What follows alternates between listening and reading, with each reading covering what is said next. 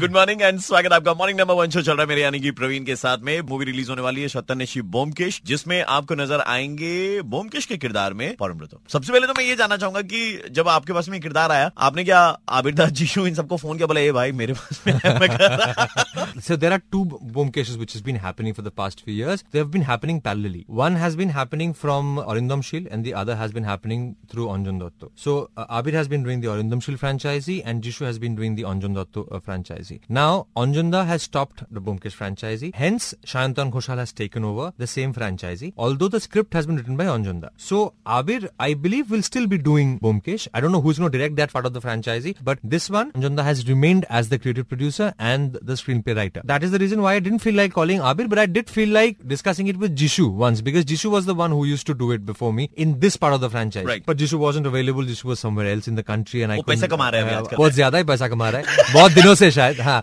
जिशु के बारे में मुझे एक चीज बहुत ज्यादा लगता है कि every six months I see him buying a new car and that too like really premium cars what the hell man what what are you been up to yeah but anyway no I didn't feel like calling any of them up you know if I have to play such an iconic character then it is most important to completely distinguish and discern আমার যে বোমকেশ সেটাকে একদম সকলের থেকে আলাদা হতে হবে otherwise যেটা হবে ধরো তোমার একটা নিজস্ব এনার্জি আছে Abir has an energy Jishu has certain personal energy এবার আমি যদি ওদেরকে নকল করতে যাই তাহলে I will have to sacrifice my own individual energy I don't want do that I I want to play it exactly the way I interpret Byomkesh and the certain mannerisms the certain style of acting that I personally follow so okay यहाँ पर मैं आपसे दो सवाल पूछना चाहूंगा कि before accepting the role कहीं ना कहीं कोई हल्की सी भी इनहिबिशन थी आपके अंदर में कि करूं या नहीं करूं একটু তো ছিলই ডেফিনেটলি মানে একটা তো টেনশন ছিলই বা আছেও বলতে পারবো অ্যাকচুয়ালি যখন প্রথম আমাকে বলা হলো আমি I did take a bit of time to think about it actually bomkesh was offered to me about 4 5 years ago once and i wasn't only offered to act as bomkesh but i was also offered to direct the film at that point in time difficult नहीं हो जाता मतलब खुद ही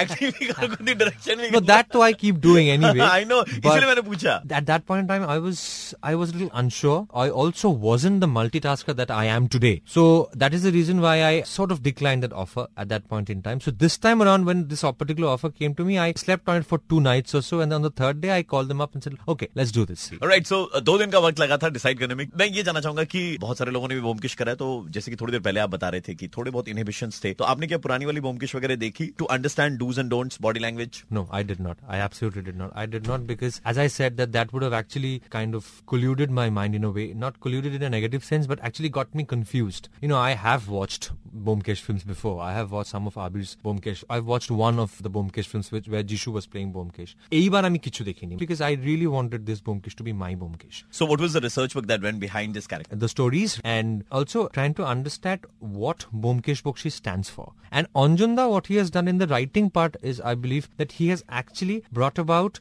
a certain political or philosophical stand inside Bomkesh. Because also this particular story that we have done, Anjanda has posited this story against the backdrop of a very, very tumultuous political time in the history of Bengal. 1971. 1971 and Anjana and Shantan both have wanted this Bomkesh to be a little more restless and at the same time somebody who has uh, some sort of a philosophical standpoint. कितने दिन में आपने ये movie shoot करी and what were the locations that were chosen for this movie because 1971 का वो दौर भी दिखाया गया है Right, so the location primarily was Kolkata because most of Bomkesh's stories, barring a few, are set in Kolkata, set against the backdrop of Kolkata. And we had to cheat রাস্তাঘাট যেখানে আহ, দেখ- দেখিয়েছি আমরা সেখানে কিছু অংশ চিট করতে হয়েছে কিছু অংশ সিজি করতে হয়েছে যাতে সেভেন্টি ওয়ান মনে হয় সেই সময়টাকে sir out of the context एक सवाल पूछ रहा हूँ कि जब uh, कोलकाता की फेवरेट पार्ट की बात हो रही थी तो कोलकाता का कौन सा ऐसा North. हिस्सा है जो North. नॉर्थ North, नॉर्थ में without कोई a doubt. पर्टिकुलर इलाका कोई पर्टिकुलर Yeah, गली I'll, on Sundays I drive from Central Avenue. I take Chitpur Road. Jeep. So I go through the very cosmopolitan part of Kolkata, past the Nakhoda Mosque and everything, and I keep going straight, straight, straight, straight into it, and I go by the Ganges. I go past Shambazar and I come out in Tala and I come back to Shambazar. Then I take Bidhan Sharoni. করে এসে পুরো college street দিয়ে Kidwai Road, the Park Street, the স্ট্রিটে বেরোই আর কি so this entire Kolkata মনে হয় যে কলকাতায় যারা যারা থাকেন আমার বন্ধু বান্ধবদের মধ্যে কলকাতাটা আমার থেকে ভালো আর কেউ চেনেন না এটা আমি গর্ব করে বলতে পারি আমার সাথে রেড এফএম বাজাতে